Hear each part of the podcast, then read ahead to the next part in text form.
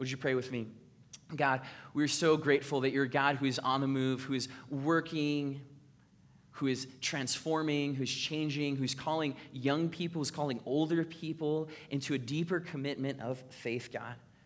And we desire, Lord, that the fruit of that faith would be made evident in our lives and in the life of our church. We too recognize, God, that baptism and some of these smaller decisions that we've made along the way are just one step in moving towards Jesus. And this morning, God, we want to take another step.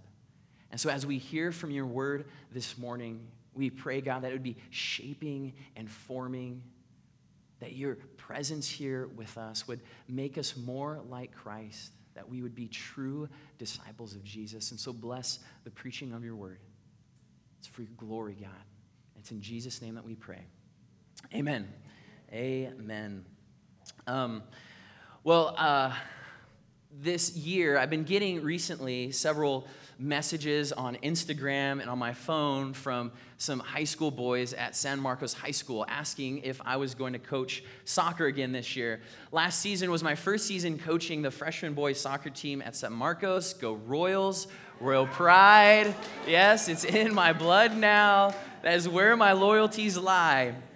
And I am super excited uh, about this upcoming year. Uh, and, and coaching sports, for me, have been a tremendous part of my life growing up, as a tremendous uh, community and, and tool that was really used to, to put significant friendships and relationships in my life. And so I love just being a part of team sports in whatever capacity that it is.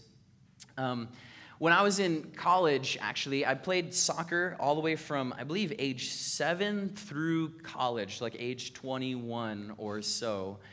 Um, and the college soccer season is much different than the high school season. The high school season, you just have these few months that you're you're training and you're competing, and then it's pretty much done until the following season comes up. But in college, you're you're playing a year-round sport. Is that you have in-season and you have out-of-season. In-season, you have your games, your training, and, and all of that stuff. You're pursuing a national title, yada, yada, yada. And the off-season is filled with just more training, just a different kind. It's the weightlifting. It's the running. It's working on your small skills, you know, technique, and all this kind of stuff. But in college, um, The, the coaches are limited in the out-of-season of how much coaching they're allowed to do. They can only come to so many practices. They can only ho- host so many trainings. They can only allow force us to play in so many scrimmages in the off-season uh, because, you know, coaches are insane. I know this because I am one. And so they try and reduce the, the load that collegiate athletes have by reducing the amount of time coaches have with their athletes.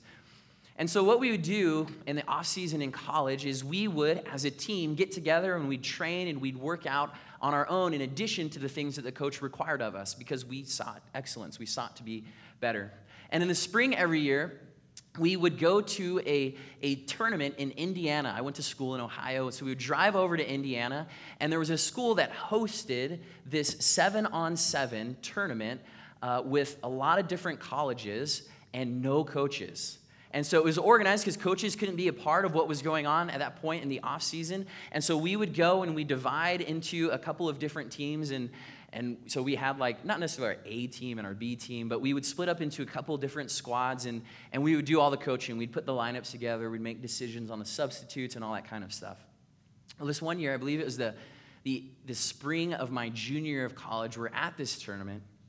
And the team that I was playing on that year, we had won our first two games. And so we're doing well, and we're thinking, we're gonna, we're crushing this thing. You know, like, we're so good. And so we get into our third game, and early on in the game, the, our opponents scored a goal on us. And then shortly thereafter, they scored a second goal, and shortly thereafter, they scored a third goal, and shortly thereafter, they scored a fourth goal. And it was so defeating. And if you've ever played sports or you've ever been involved with any sort of competition, you know the frustration that begins to build after each succeeding goal. And I remember after that fourth goal, um, we had this guy on our team, Dan, who was the most positive, encouraging guy that I've ever met in my whole life.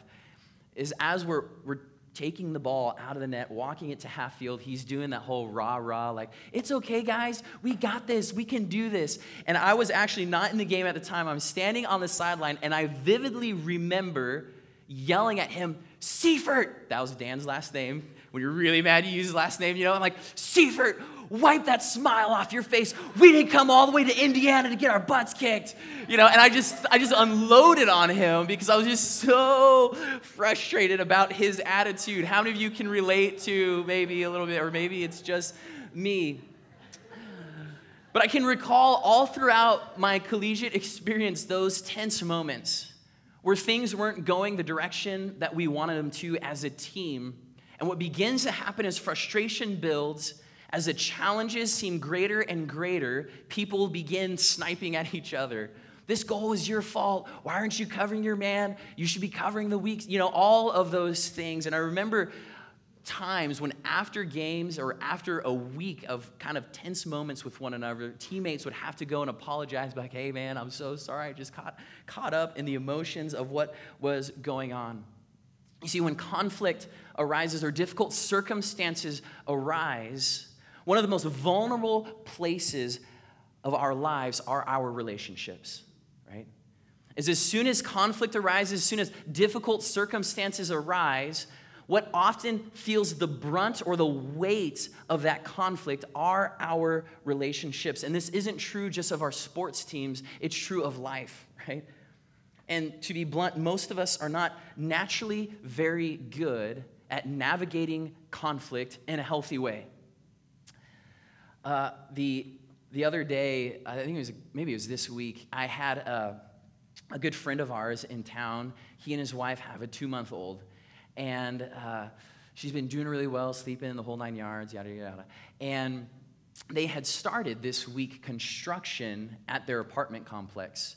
So from eight in the morning all the way till, you know, early evening, late afternoon, there's just banging going on, and the baby just can't sleep during the day because of the noise that is being created by the construction.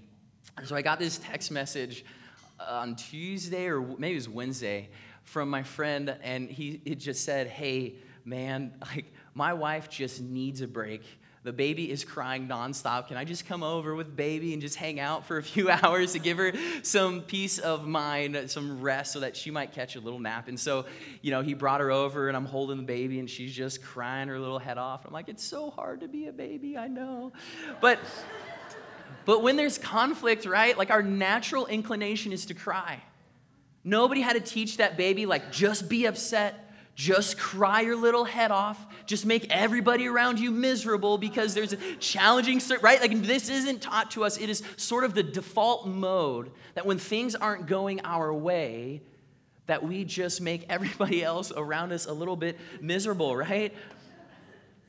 I mean, how many times have you been in that conversation with your spouse, with your husband or your wife, where things aren't going way your financially, or something, some sort of conflict is going on with a decision that needs to be made, and suddenly this small thing has begun to build, and now you are fighting with one another, finger-pointing your spouse as the person who's responsible for what's going on? How many times with your kids have you been through that sort of rough patch where things, they're just not listening, They're, they're not going the direction, they're not making wise decisions, and you just feel like this trust, this relationship is this, just being broken here. They don't trust you, you don't trust them, and things aren't just going your way. Or how many of you have a boss that you just have a difficult time getting along with, or a colleague that when things go awry, when conflict arises, that relationship becomes poisoned? Or for our students, you have a teacher, right? When things aren't going well in the classroom, and some kid is acting out, and suddenly the teacher's just mad at everyone, right? Because when conflict arises, the thing that kind of carries the weight of all of that conflict are oftentimes our relationships. And you don't have to live long, right, to know that conflict, that trouble, that hardship is just a natural part of life. In fact, Jesus teaches in John chapter sixteen, he says, in this world, you will have trouble. You will have hardship. You will have difficult things happen. You will have trials. Things that are guaranteed in this life, death, taxes, and trouble are coming our way. And it's not the most encouraging thing that Jesus ever taught, but it's a true thing that Jesus has taught. And the good news is this, that Jesus didn't just recognize that we were going to face difficult circumstances, but through his word, we are given some direction and advice as to how we might respond when we face trouble, how we might respond when we face conflict, how we might respond when difficult circumstances arise, and not allow our relationships to suffer when they do. This teaching series that we've been going through, Stronger, has been focused in on Ephesians chapter six, the sort of latter per- portion of the book or the letter of Ephesians. And, and in the book, Paul teaches, starting in verse ten where we've been looking, is that there is evil that is in the world, that has broken the world, that is causing the world to suffer, that is causing conflict, that is causing things to not go the direction that God had naturally intended them. And we all know this to be true, right? It doesn't take long for me on my Twitter feed to just scroll through or for you to watch the news and recognize that there is evil and brokenness that exists in the world. And as a part of God's creation, we and our relationships are not just collateral damage of the evil that goes on around us. But what Paul teaches in Ephesians six, we are targets of evil, is that Satan's plan is to destroy all of what God had created, to destroy all the goodness that creation was infused with. And we, we, many of us, we don't need to look long in our personal histories, right? In our families, in broken friendships, or in our workplaces to recognize that, that there is evil that is tearing apart people, that is divisive, that is breaking relationships. And the only one that is happy about this sort of conflict, about these sort of circumstances, the result is Satan himself. And this has long been his M O, right, in Scripture, is that evil that he is targeting on God's creation breaks and separates people's relationships. It starts in the very beginning, Genesis chapter three, Adam and Eve, they eat the fruit. And what's the first thing that happens when they have this conversation with God afterwards? The woman made me do it. Right? She's over there. It wasn't me. And suddenly this bond of marriage is very much not a bond of marriage, to say the least, right? Or their kids, Cain and Abel. What is the thing that as evil creeps into that relationship and there's this jealousy that goes on and brother turns against brother? Or Abraham and Ishmael, Jacob and Esau, Joseph and his eleven brothers, Jesus and Judas. We can go throughout the Scriptures and recognize that when evil is targeting the people of God, one of the places it, it, it loves to target is our relationships. So how do we protect ourselves? How do we protect our marriages? How do we protect our families? How do we protect our friendships? How do we protect our church from the attacks of the enemy? Is there anything that we can do to guard ourselves? Because conflict is going to rise. How can we guard ourselves and our lives from these divisive attacks of the enemy? And God, in his providence and his mercy and his grace, has provided us a spiritual tool that we can use to guard these relationships in our lives.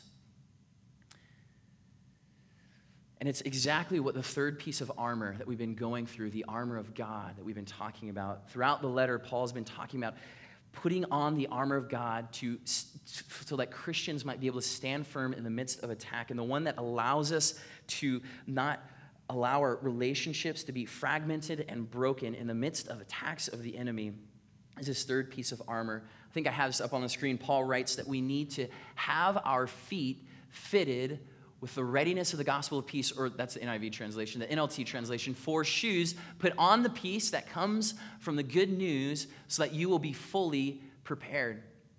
And so this morning, we're going to be looking at how putting on the shoes of, or I like the N I V translation, honestly, a little bit better, being fitted with the readiness, having our feet fitted with the readiness of the gospel of peace can guard our relationships from bearing the brunt and the weight of the attacks of the enemy. But in order for us to understand how we are to have our feet fitted with the readiness of the gospel of peace, we have to have a clear understanding of what the gospel actually is, right? It's this critical word that we need to understand in order to faithfully obey and step into this counsel that Paul gives us in Ephesians. You see, the gospel is this news, it's this story that there's an infinite, all-knowing, all-loving, all-powerful, almighty God who created all things for his glory. And that when he created all things, he infused it with order, with moral order, with purpose, and all of these things work together for his glory. But you and I and all people in human history have at one point or another, or currently are, deciding that our way is better than God's way, that our order is better than God's order. And so we subvert his rule over our lives and we question his authority over us. This is what we call in the church as sin, is working against the purposes and order of God in creation. And this decision, because we're not all loving, because we're not all knowing, because we're not all powerful, because we are not God, this decision to try and rule our own lives has and continues to result in great conflict, in nothing less than broken relationships between us and God and between us and one another. And it's into this circumstance, into this conflict of relationships, that we hear the familiar words of Scripture, probably the most famous words uh, of Scripture in John three sixteen. For God so loved the world that he gave his one and only Son. You see, though God did nothing wrong, though God was always trying to had our best interests in mind, God is the one who gives something to make peace in these relationships. Is that God gives his Son. He doesn't demand anything from people. He doesn't demand anything from creation. It's your fault, therefore you need to fix it. Is that God takes the initiative to send his Son to make peace with the world. He sends Jesus, who the Scriptures call the Prince of Peace, into the world to defeat evil on the cross. He was killed to pay for the consequences of sin, and God raised him from the dead. And that same power that raised Christ from the dead is at work in all those who believe in him. That is the gospel. This is a central truth and teaching and message of the Christian faith, that there is a God who is seeking peace with creation, and not just between himself and creation, but he's seeking peace that creation might have peace. There's this vertical dimension between us and God, but he's also seeking peace in this horizontal dimension as well, so that we might have peace with one another. You see, God reveals himself in the gospel as the ultimate conflict resolver, as the ultimate relationship mender. He reveals himself as a peacemaker in the world. And this is the orientation that all of God's people are to have, to be peacemakers, even when it's not your fault. One of the things that I've learned uh, about myself over the past year, for those who don't know, I've, my wife and I, we've been married a little over a year now, and you learn so much about them, se- them, your spouse, and yourself in marriage, which is really, really great and beautiful and wonderful. I don't say that in like making fun of it at all. It's really wonderful. But one of the things that I've learned is that uh, I'm not the greatest. Uh, I don't know if I should confess this, at resolving conflict. Is that I have found that in my marriage, I am the one who, when conflict arises, I become so focused on the conflict and the problem and what's creating the problem and what's adding to the problem and actually what's like the source of the problem. And so when Paige and I are having a conversation, trying to work something out, you know, I don't know if you're like this, maybe it's just me, it, we're talking and it's like snowballing out of control as I'm like, well, this is the problem of what's going on. And then this is what you're doing to contribute to that. And then this is this other dynamic that's going on. And all I do is just, I get so worked up in identifying the reasons that there's conflict. And it becomes, it creates this situation where we actually can't move forward, like, at all. And so Paige will usually be like, okay, I'm going to go sit in the other room. When you're in, like, a one-bedroom apartment, it's like, I'm going to the bedroom, and you're going to sit right there, right? So there's not a lot of places to get away. And, and so this is usually how conflict gets resolved in our household. We're working on it. But, but later, after some moments when kind of emotions are brought down, uh, Paige is usually the one who initiates sort of peaceful resolve. where she comes back into the room and she's just like, we're, we're on the same team here. Like, we we are we want the same thing, you know? We're on the same side. I'm sorry for this part that I played. You know, this maybe we can go forward from here. And, and it's this sign that, that one, I married a, a wonderful, godly woman, is that a person who is oriented towards seeking peace is a woman who's been shaped by the gospel of Jesus Christ. You're the best. I love you, right? You're the best. Um, and so how do we ready ourselves? How do we allow our lives to be so shaped by the gospel that in the midst of difficult circumstances, we maintain a sense of peace and an orientation towards seeking peace? And I think, like, right as the, if you put that back up there, Max, that first verse, when he says, put on the peace that comes from the good news so that you will be fully prepared. Is that the thing that we need to do in fitting our, our shoes or fitting our feet with the readiness of the gospel is we have to be ready. This isn't something that when conflict arises, then suddenly we decide like, oh, like I need to put on my shoes real quick. One of the things that drives me crazy about coaching freshman boys is their forgetfulness. Holy smokes. Every game that we had this past year, coach, I brought the wrong uniform. Coach, I brought the wrong shorts. Coach, I brought the wrong socks. Coach, I don't have socks. I don't have shin guards. I have one shin guard. There's one game that we went to, and this guy was like, one of my players was like, he had one cleat. And so he was asking everybody else on the team, like, do you have an extra cleat? And so before the game, I'm giving my little pregame talk, and I'm looking down at his feet, and he has like a size nine and a size twelve. I'm like, what? What are we doing here? They're not the same shoe. Is that we, like any good athlete, we need to be ready before we step into the game. And so how do we prepare ourselves? How do we ready ourselves so that when conflict emerges, when trouble comes our way, that we can navigate it with the gospel of peace?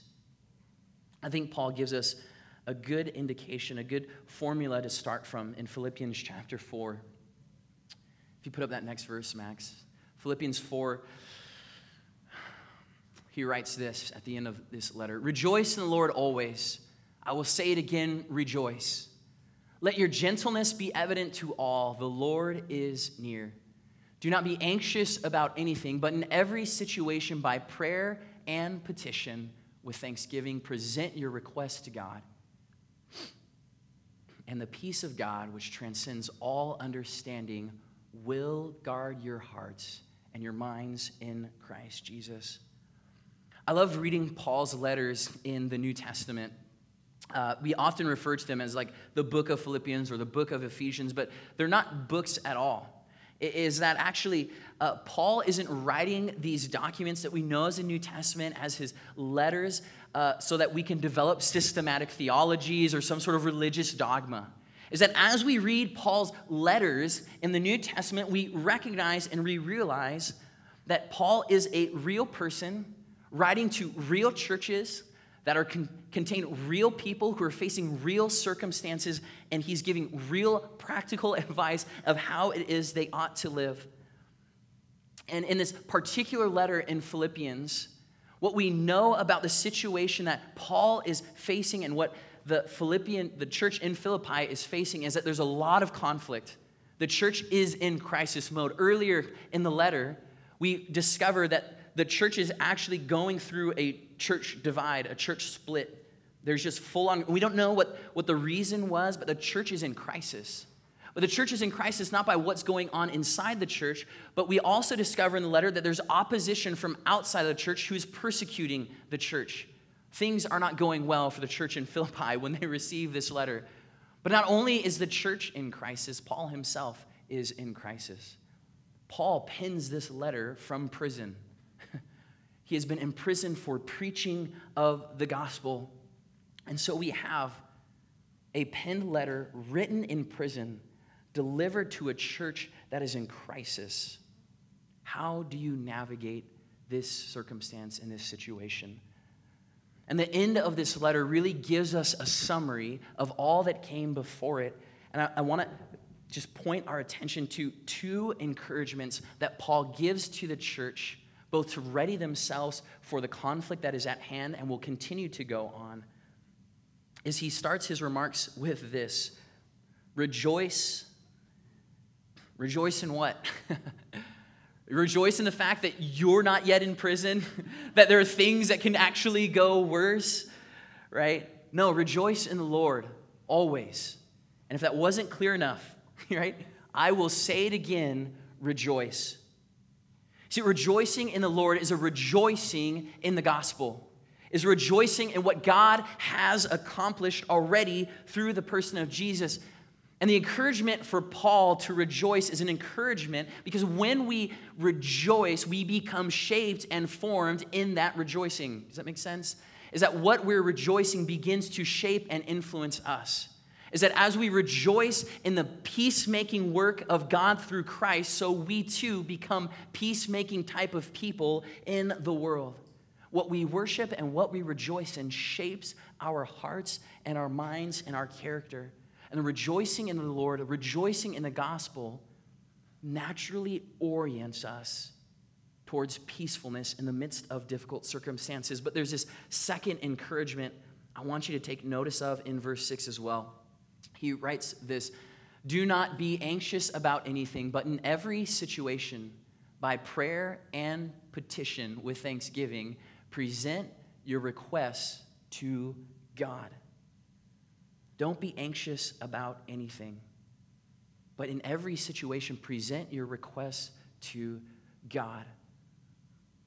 One of the things that I, I think sometimes we, we miss out on is that the gospel message is that those who believe in Jesus are empowered with the same power that brought Christ back from the dead. Is that when we believe in the gospel, we have access to divine resources that we would not have otherwise. And an orientation toward prayer, a posture of prayer, gives us access to those resources in times of struggle and conflict. Is that this God who is peacemaking has all of the power, right? He has all of the resources that we need to resolve conflict, to walk peaceably, even though everything around us is swirling and chaotic. And it's through the act of prayer that we recognize we don't lean on our own power, but we lean on the power of the one who raised Christ from the dead. Rejoice and pray. Rejoicing and praying readies us to be people of peace in what is sometimes a chaotic and broken world.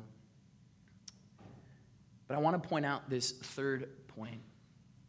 If you go back one slide, Max, real quick, is that rejoicing and a praying kind of directs us and empowers us to fulfill this other, this third command that Paul gives in this letter. He says, "Let your gentleness be evident to all. Let your gentleness be ready to all."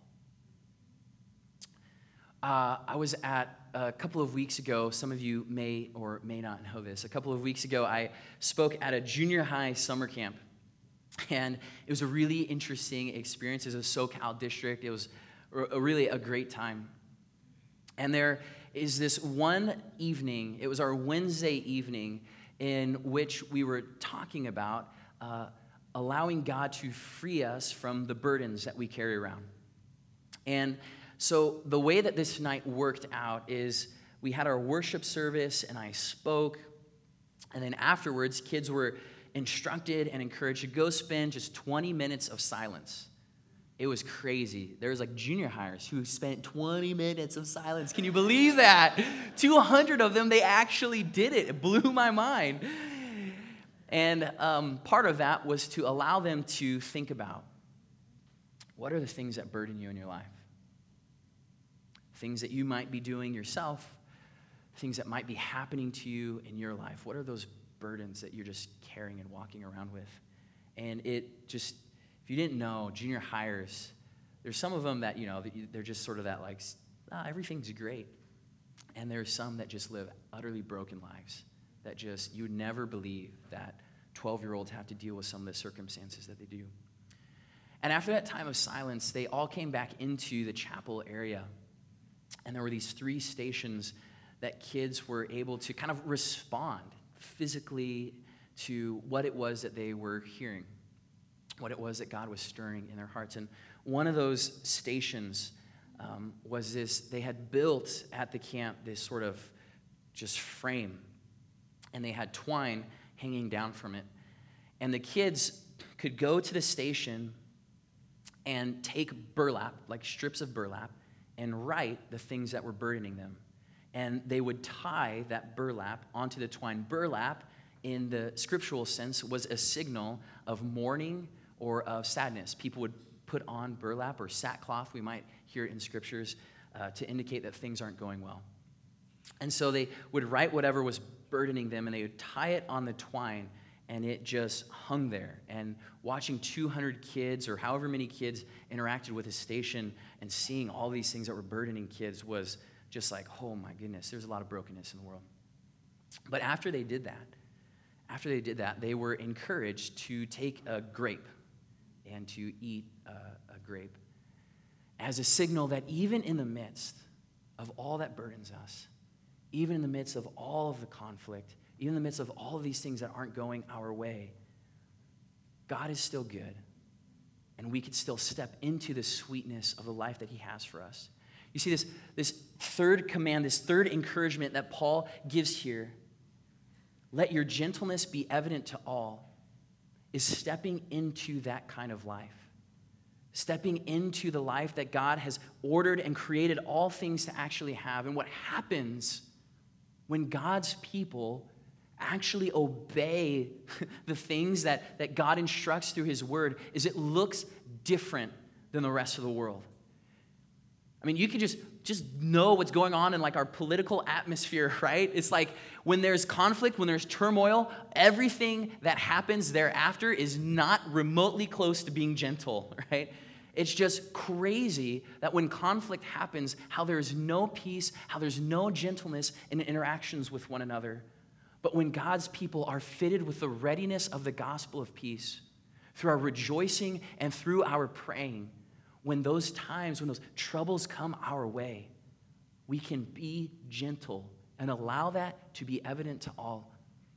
And it's a testimony of our God when we live in this manner. We are embarking on a new school year. Uh, my Sunday school class this morning was so lethargic. Oh my goodness. And uh, usually, you know, they're so excited to read the Bible, but they came in and, yeah, Max was. Oh, okay, sorry, Max. You were very excited, engaging. Um, but Greg made the offhand comment like, well, you know, school's starting in a week, you know. And so I was like, that's true. That's true. Summer's coming to an end. And you will be in all of your classes and doing homework here in just about eight days. Um, and we we... As we step into this new school year, as we step into this new year, we may not know everything that is going to be coming our way, right? Think back three hundred sixty-five days ago. Think about all the things that have happened in the life of our church over the past year. Some of them were wonderful, and some of them were, were just highs, right? Those moments where you're just, I'm going to take this memory and cherish that for the rest of my life. For some of us, there were, oh boy, some difficult times. And Jesus wasn't kidding when he said that in this world you will have trouble. And the next three hundred sixty-five days that, that we're moving from here are guaranteed to have seasons and moments and weeks and days and maybe months, maybe it'll be a year of trouble and conflict and difficulty. And the question that we have to ask ourselves, are your feet readied with the gospel of peace? Will you make a commitment this year in your life to rejoicing, to showing up to church every single week and worshiping this God of peace so that you might have an orientation of peace in the world? Will you commit yourself to prayer, to giving all, presenting all of your requests in every situation before God, acknowledging that you need to lean into his power, you need to lean into his grace, you need to put on his armor to guard your heart and your mind? so that when challenges come your way, you will be able to respond with this peace of God that transcends all understanding. See, we've all seen Christians, right, who are not ready or fitted with the gospel of peace on their feet. And when conflict came their way, not only do they experience those challenges in a really difficult way, but they also bear terrible witness to the God of the gospel. And if you have ever experienced that and you're like not a regular church person or you're not a regular Christian person and you've kind of bared the brunt of a Christian person allowing a relationship to be fragmented because when conflict came, they were not readied with the gospel of peace, I am sorry. But what would it look like over the next year if your marriage, if your kids, in your workplace, if in all of those environments that you were readied with the gospel of peace, if your feet were fitted to walk through this next year with the gospel of peace so that your gentleness and the grace of God might be evident to all? Imagine a church where peacemaking was the norm.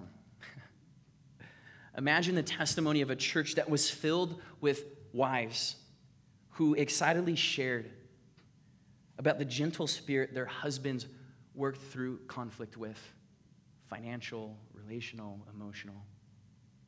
Imagine a community where conflict wasn't brushed or pushed aside, but where it was actually dealt with in healthy ways because we knew that the person who was letting us know about conflict had a gentle spirit, and it was also received with a gentle spirit.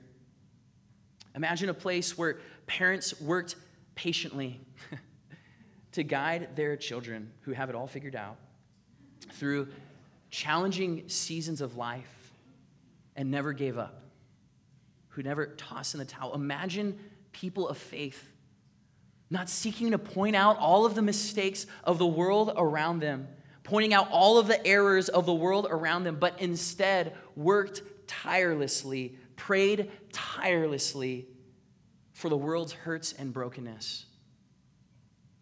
Is this a church that you want to be a part of?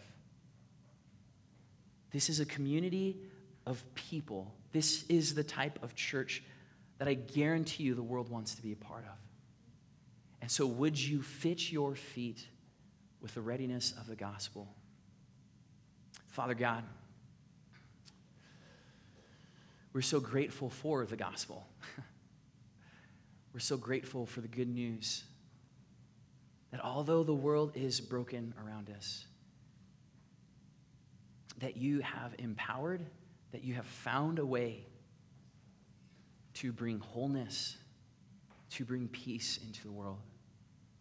And Lord, I, I pray just over our church, especially as we get into this next school year, God, that you would prove yourself to be faithful, that your word would be proved to be true, that as we rejoice and as we pray, that we would be fitted with the readiness of the gospel, that we would be people who were seeking peace, that our relationships and our families and our marriages and our workplaces and our schools and our city, God, would be made whole and complete because they're peacemaking, proactive peacemaking people in the world.